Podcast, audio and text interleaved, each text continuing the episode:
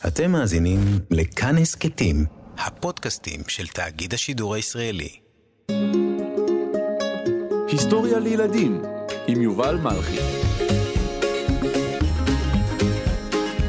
מספרי הסיפורים, האחים גרים והנס כריסטיאן אנדרסן. בסוף הפרק תוכלו לשמוע את הסיפור על חייל הבדיד. שלום ילדים, רוצים לשמוע סיפור? זה סיפור על מלך שתופרים לו בגדי מלכות חדשים בלתי נראים. אה, אתם מכירים את הסיפור הזה? אז אולי אחד אחר. פעם אחת הייתה נערה שחיה עם שבעה גמדים, וקראו לה שלג... אה, גם את זה אתם מכירים? מה זה, אתם ממש משכילים. כשהסופר הנס כריסטיאן אנדרסן מדנמרק כתב את הסיפור בגדי המלך החדשים, הוא כנראה לא חלם שגם ילדים מישראל יכירו אותו. האחים גרים, שקיבצו אגדות עם מרחבי גרמניה, וביניהן גם את האגדה על שלגיה, בטח גם הם היו מתפלאים. אז מי הם היו? ולמה אנחנו דווקא מכירים את הסיפורים שלהם?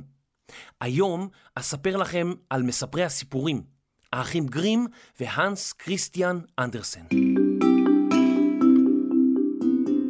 ודורותיה גרים חיו בעיירה קטנה במרכז גרמניה לפני יותר מ-200 שנה.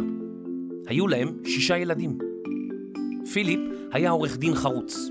אחרי שמונה להיות שופט, נהייתה המשפחה עמידה, כלומר בעלת אמצעים, ועברה לבית גדול, שהיו בו גם צוות של משרתים ומשרתות. למשפחה היה גם נהג פרטי, שהיה מסיע את בני המשפחה בכרכרה רתומה לסוס. מכה קשה ניחתה על המשפחה כשהאב פיליפ הלך לעולמו בטרם עת. אל הצער העמוק על מותו נוסף גם קושי כלכלי. המשפחה נאלצה לוותר על המשרתים ועל הכרכרה, והאחים הצעירים נאלצו לעשות את כל עבודות הבית בעצמם. קרובי משפחה עמידים תמכו במשפחה, והבנים, יעקב בן ה-11 ואחיו וילהלם בן ה-10, נשלחו להמשיך את לימודיהם בבית ספר מרוחק. משסיימו את בית הספר, נשלחו לאוניברסיטה. האחים לא היו מהמעמד הגבוה, ולכן הם לא הוזמנו לפעילויות חברתיות של תלמידי האוניברסיטה. בזמן שחבריהם בילו במסיבות, השניים למדו במרץ. יעקב ווילהלם התמחו בבלשנות, חקר השפות המשמשות את בני האדם. באותה תקופה, עמים רבים באירופה החלו לדרוש עצמאות, והחלו לאחד נסיכויות וערים למדינה.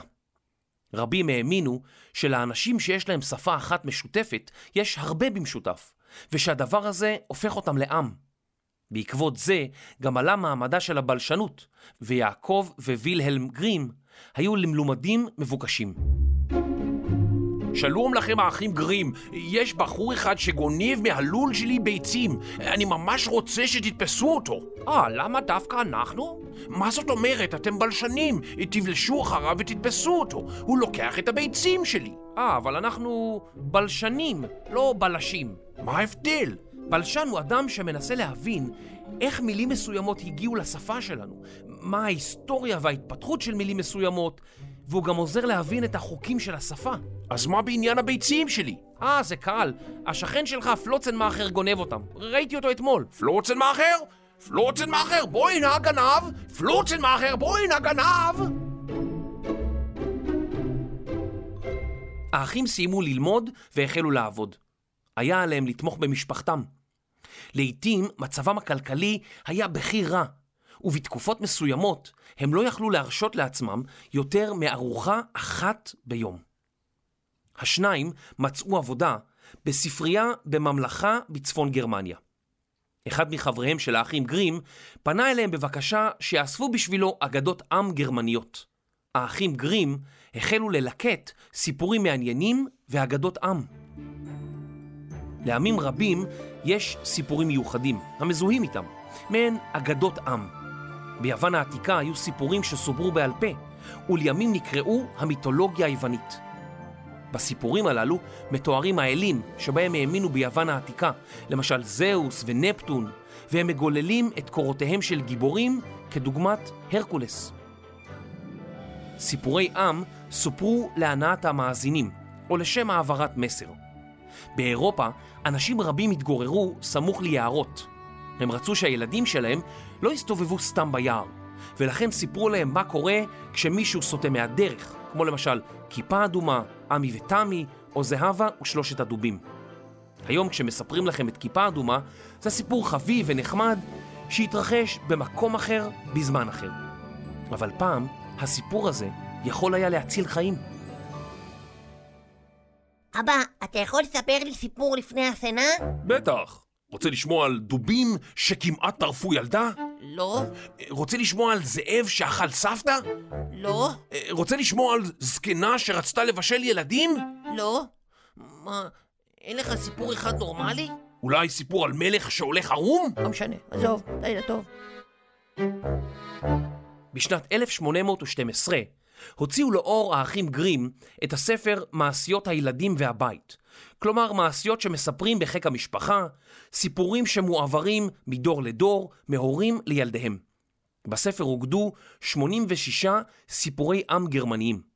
האחים המשיכו לאסוף סיפורים, ובתוך זמן קצר פרסמו עוד שלושה ספרים.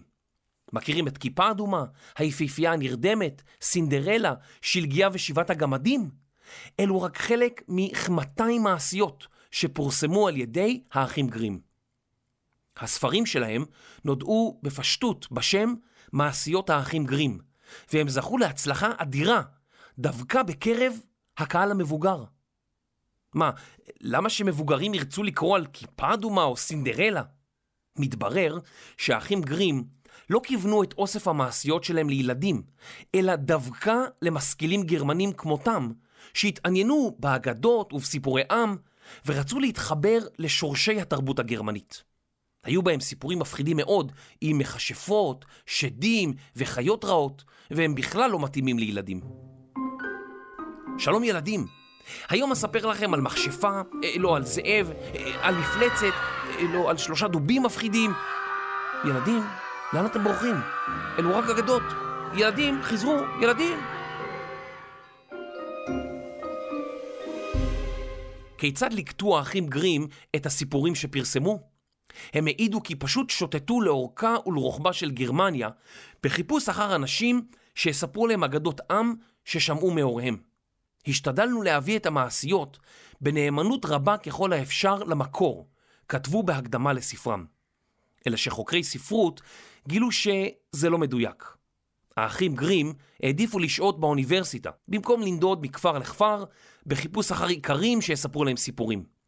אם כך, מניין באמת אספו את הסיפורים? רבים מהסיפורים סיפרו להם ידידים צעירים ומשכילים.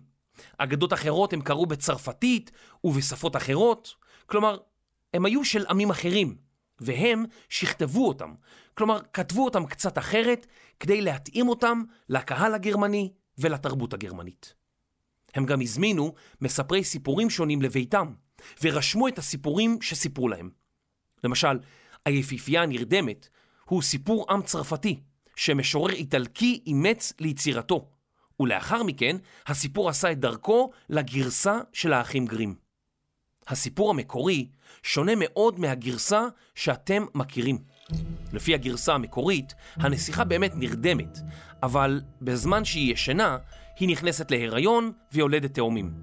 בחלק השני של הסיפור, אישה רעה מצווה על הטבח לבשל את הילדים, אבל הוא מחביא אותם וכך מציל אותם. בסוף, האישה הרעה מתה.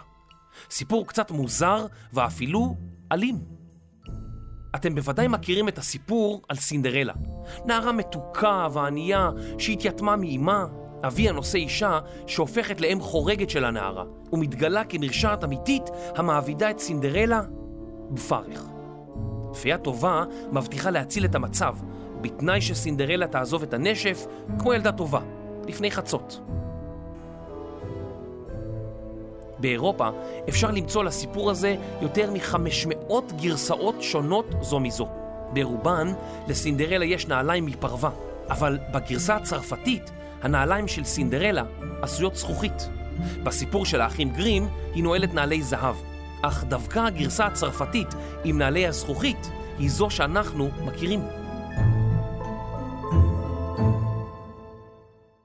כ-20 שנה לאחר צאת המהדורה הראשונה של ספר האגדות שלהם, האחים גרים הדפיסו מהדורה חדשה, במיוחד לילדים. במהדורה לילדים הכניסו רק את הסיפורים המתאימים ביותר. הם עידנו קצת את התיאורים וגם הוסיפו איורים. כך הפך ספרם לאוסף של סיפורי ילדים שהתפרסם בכל העולם. שמם של האחים גם הוא התפרסם בכל העולם, והאוניברסיטה שבה למדו העניקה לשניים את התואר דוקטור של כבוד. והיה עוד מישהו שאסף אגדות עם. ממש באותה תקופה שבה פעלו האחים גרים, חי בדנמרק הנס כריסטיאן אנדרסן. בניגוד לאחים גרים, הנס נולד למשפחה קשת יום והיה ילד יחיד. הוריו היו צריכים לעבוד קשה כדי לפרנס את המשפחה, והוא עצמו נשאר הרבה פעמים לבד בבית. כדי לשעשע את עצמו, הוא לקח פיסות בד וחפצים אחרים, ובנה מהם תיאטרון בובות קטן, שבו היה מעלה הצגות על פי סיפורים שסיפרו לו הוריו. אביו נהג לקרוא לפניו את סיפורי המעשיות אלף לילה ולילה. לפני כמאתיים שנה לא היו חוקים שהגבילו את עבודת הילדים. כשאביו הלך לעולמו, הנס הקטן, רק בן 11, נאלץ לצאת לעבוד כדי לסייע לאמו בפרנסת המשפחה. הוא התקבל להיות שוליה של חייט, כלומר עוזר לחייט, ואחר כך גם היה פועל בבית חרושת.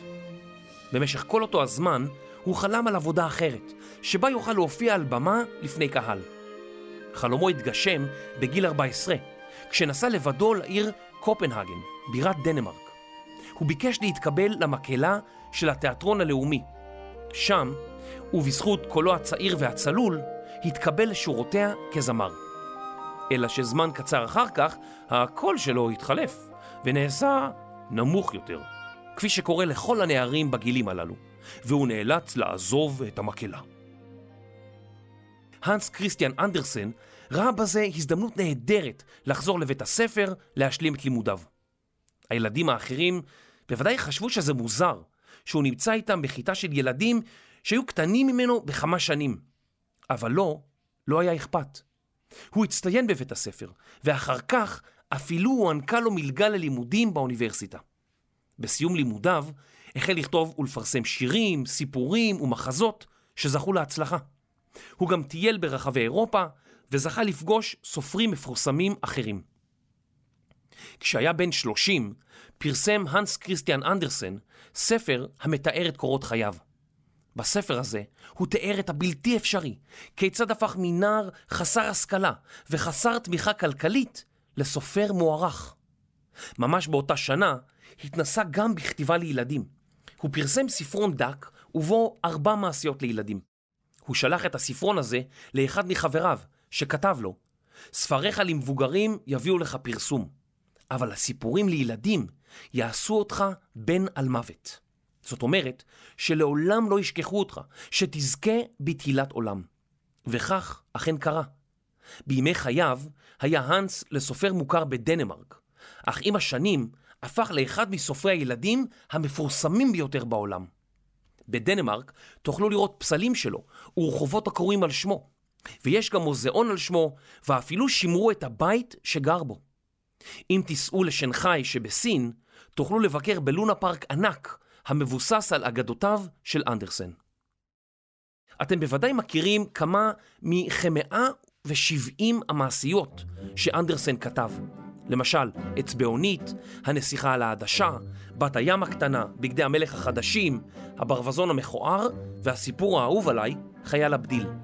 אם אתם לא מכירים אותו, תכף אספר לכם את סיפורו של חייל הבדיל. אנדרסן כתב את הסיפורים הללו במיוחד לילדים, ולכן הוא נחשב לאבי אגדות הילדים של ימינו. בילדותו היה האנס קצת אחר מהילדים האחרים. היה לו קול גבוה ואף גדול, וילדים נהגו לצחוק עליו. יש המשערים שכמה וכמה מהסיפורים שכתב, למשל הברווזון המכוער, הם סיפורים אוטוביוגרפיים, כלומר סיפורים שהוא כתב על עצמו.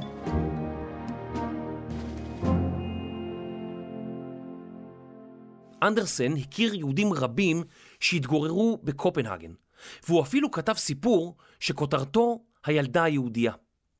בסיפור, שרה, ילדה יהודייה מבטיחה לאימה שהייתה על ערש דווי, או לקראת מוות, כי היא לא תתנצר, היא לא תעזוב את דתה ותהפוך לנוצריה. הילדה נאלצת לעבוד אצל משפחה נוצרית, והיא מסרבת שוב ושוב להתנצר, ולבסוף מתה ונקברת מחוץ לבית הקברות הנוצרי. אך השמש שולחת את קרניה גם אל קברי הנוצרים וגם אל קברה של שרה היהודייה. הסיפור נכתב בתקופה שבה רבים ראו יהודים באור אנטישמי, אנטי-יהודי, ואולי אנדרסן ניסה לצייר תמונה אחרת במקצת, של דמות אנושית הנקלעת למצב חיים לא פשוט. הוא ניסה לומר כי היהודים הם גם בני אדם, כמו שאר האנשים. בשנות חייו האחרונות היה אנדרסן חולה, ושהה בבית ידידו מוריץ מלכיאור, שהיה חבר פרלמנט דני יהודי. את יומנו הקדיש אנדרסן לדורותיה מלכיאור, אשתו של מוריץ. הרב מיכאל מלכיאור, שהיה שר וחבר כנסת בסוף שנות התשעים, הוא צאצא של אותה משפחה. אתם יודעים? גם אני צאצא למשפחה מפורסמת. לא ידעתם את זה, נכון? אז אני לא רק צאצא למשפחה מפורסמת אחת, אני צאצא לשתי משפחות מפורסמות. מצד אבא שלי, אני אחיין של סבא של סבתא של הברווזון המכוער.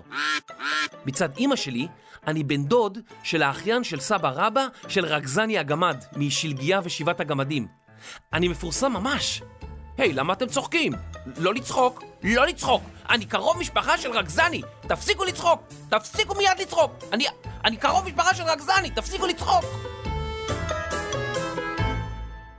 יעקב, וילהלם והנס בוודאי היו מופתעים מכך שילדים דוברי עברית במאה ה-21 מכירים את הסיפורים שהעלו על הכתב לפני יותר מ-200 שנה.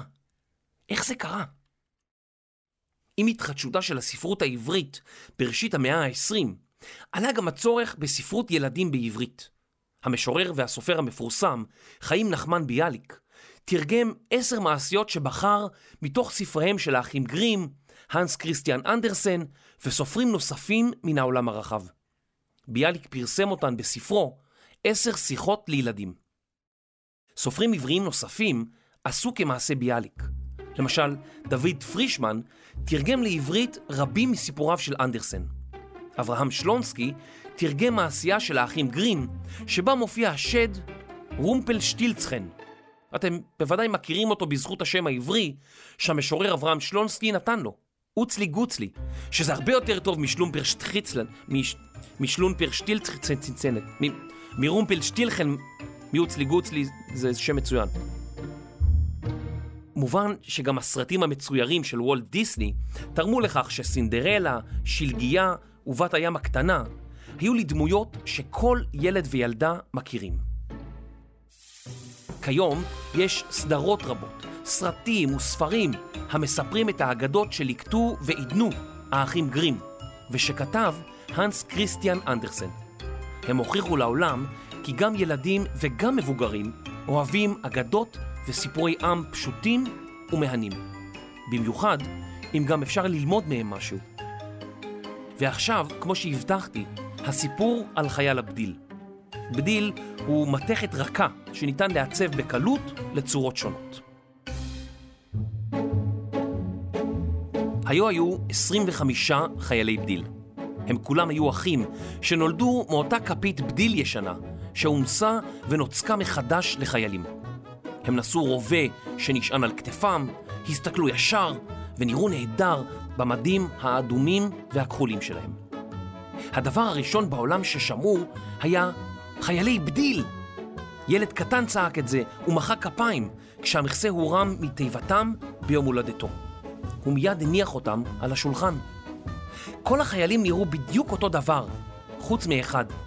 הוא נוצק אחרון, והבדיל לא הספיק, ולכן הייתה לו רק רגל אחת. על השולחן, יחד עם החיילים, היו הרבה צעצועים נפלאים אחרים. הייתה שם טירת קרטון נהדרת עם חלונות. מול הטירה היו עצים מיניאטורים ומראה קטנה שהייתה האגם. שייטו עליה ברבורים נהדרים. כל זה היה יפה מאוד, אך היפה מכולם הייתה הגברת הקטנה שעמדה בפתח הטירה. אף על פי שהייתה בובת נייר, היא לבשה שמלה יפה עם צעיף כחול. הגברת הקטנה הושיטה את שתי זרועותיה קדימה, כפי שעושות רקדניות בלט. היא גם הניפה את אחת מרגליה גבוה כל כך, שחייל הבדיל לא יכול היה לראותה. הוא שיער שיש לה רק רגל אחת, כמוהו. זאת תהיה אשתי, הוא חשב. אבל בעצם היא גרה בטירה, ואני בקופסה, עם עוד 24 שותפים לחדר. אני חייב לנסות להכיר אותה, הוא חשב לעצמו. הוא זחל והתחבא קרוב לטירה, וכך ראה מקרוב את הרקדנית הקטנה, שעמדה על רגל אחת ולא נפלה. כשהגיע הערב, נסגר המכסה של קופסת חיילי הבדיל, וכל דיירי הבית הלכו לישון. עד מהרה החלו הצעצועים לשחק בינם לבין עצמם. הם ביקרו אחד את השני, ערכו קרבות והתמסרו בכדור. חיילי הבדיל לא הצליחו לפתוח את המכסה של הקופסה שלהם. לבסוף, כולם הלכו לישון. השניים היחידים שנשארו ערים היו חייל הבדיל שהתחבא והרקדנית הקטנה. היא הושיטה אליו את זרועותיה, וחייל הבדיל נשאר לעמוד יציב על רגלו האחת, מבלי להוריד את עיניו ממנה. בשעה 12 בלילה הופיע שדון, שדון שחור. חייל בדיל, אמר השדון, שמור את העיניים שלך לעצמך. חייל הבדיל העמיד פנים שלא שמע. חכה עד מחר, אמר השדון. הבוקר הגיע, והילדים קמו. חייל הבדיל מצא את עצמו על עדן החלון. הוא לא ידע אם השדון עשה זאת או הילדים. לפתע, משב רוח פתאומי העיף את חייל הבדיל החוצה. עוזרת הבית והילד הקטן רצו לחפש אותו בחצר, ואף על פי שכמעט דרכו עליו, הם שבו הביתה מבלי לראותו. החייל רק היה צריך לצעוק, הנה אני! אך הוא חשב שזה לא מכובד לצעוק בזמן שהוא לבש מדים. עד מהרה החל לרדת גשם זלעפות. משנפסק, מצאו את חייל הבדיל שני ילדים שובבים. הם בנו סירת נייר ושמו בתוכה את חייל הבדיל שהפליג לו. עד מהרה הוא מצא את עצמו בתוך מקום חשוך. הסירה הסתחררה במהירות כה רבה עד שגרמה לראשו של החייל להסתובב. אבל הוא עמד יציב כתמיד. הרובה שלו על כתפו, ועיניו מביטות קדימה. לאן אני שט? תהה החייל. זו בטח הנקמה של השדון השחור. אם רק הגברת הקטנה הייתה איתי, חשב החייל לעצמו, לא היה אכפת לי שהיה כאן חשוך כפליים. מתוך החושך צץ עכברוש ששאל אותו, יש לך דרכון? אך החייל לא עצר והמשיך להפליג. הזרם התחזק, ועד מהרה החייל הגיע לתעלת מים גדולה. סירתו נכנסה למערבולת והחלה לטבוע. החייל יכול היה לחשוב רק על הרקדנית הקטנה והמדהימה, אותה לא יראה שוב לעולם. באוזניו של החייל התנגן שיר ישן, להתראות, להתראות, או לוחם אמיץ. בדיוק כאשר החייל עמד לטבוע, בלע אותו דג גדול. החייל שכב בבטנו של הדג, הרובה מוצמד לכתפו, והוא שוכב זקוף ודרוך. פתאום משהו קרה. הדג זז מצד לצד, ואז שכב דומם. הדג שנתפס הובא לשוק. שם טבחית קנתה אותו ולקחה אותו כדי לבשל אותו. לפתע, אור חזק היכה בעיניו של החייל. ואז הוא שמע קול קורא. חייל הבדיל! הטבחית הרימה את חייל הבדיל ונשאה אותו לקומה העליונה של הבית. שם הוא ראה את אותם ילדים ואת אותם צעצועים בטרם נפל מהחלון. כולם התפלאו ורצו לשמוע על המסע המופלא של חייל הבדיל. אבל את חייל הבדיל עניינה רק הרקדנית. היא עמדה באותו מקום, עדיין על אצבעות רגליה ורגל אחת מונפת באוויר. חייל הבדיל כל כך התרגש לראותה שכמעט וירדו לו דמעות של בדיל. אבל חיילים לעולם אינם בוכים. הוא הסתכל עליה והיא עליו, ומילה לא נאמרה ביניהם. פתאום, אחד הילדים תפס את חייל הבדיל בעל הרגל האחת וזרק אותו לאח הבוער. הוא עשה זאת בלי שום סיבה. אולי השדון השחור אמר לו לעשות את זה. חייל הבדיל עמד בתוך הלהבות וחש בחום נוראי. הוא לא ידע אם החום נבע מהלהבות או מאהבתו הבוערת לרקדנית. החייל איבד את הצבעים המרהיבים שלו, אולי מהמסע הקשה שלו, אולי מצער, אף אחד לא יכול היה לומר.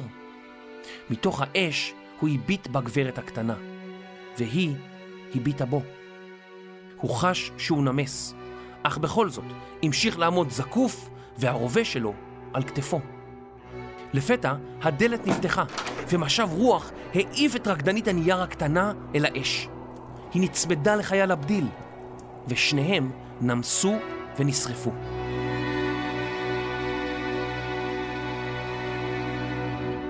למחרת בבוקר, כשעוזרת הבית נקטה את התנור מאפר, היא מצאה שם משהו קשה. היא הרימה ונקטה את הדבר שמצאה, ולפתע נגלה לפניה גוש של בדיל, בצורה של לב. נכון סיפור יפה? ואתם? יש סיפור אחד שאתם אוהבים במיוחד? אני ממש אשמח אם תספרו לי מהי המעשייה האהובה ביותר עליכם. אולי של האחים גרים, או אנדרסן, או אולי אפילו מעשייה שהמצאתם בעצמכם. כתבו לנו מייל או ספרו לנו בדף הפייסבוק של התוכנית, היסטוריה לילדים. אני ממש אשמח לשמוע מכם. מחקר, כתיבה ואח של הנסיכה על העדשה, תומר שלוש. עריכה, קריינות וקרוב משפחה של רגזני, יובל מלכי. עריכת לשון ועורכת הלשון של האחים גרים, דוקטור סמדר קרוין. מיקס, אפקטים ושכנה של רומפלשטילצחן, רחל רפאלי. הפקה וחיפוש אחר סינדרלה, רני שחר ואייל שינדלר. תודה מיוחדת גם לרום אטיק ושיר ויצמן. אני יובל מלכי, היסטוריה לילדים. ילדים והורים יקרים, אם אתם אוהבים את ההסכת היסטוריה לילדים, נשמח שתעזרו לנו. דרגו אותנו בכל חנויות האפליקציות, ברשימת הפודקאסטים של אפל, בספוטיפיי ובכל מקום שאתם יכולים לדרג אותנו. רוצים לדבר איתנו? כנסו לקבוצת הטלגרם שלנו, היסטוריה לילדים. רשמו לנו מה חשבתם, העירו לנו הערות, שילחו לנו הצעות לפרקים, ותוכלו להתעדכן בפרקים חדשים ובאירועים קרובים. תודה רבה.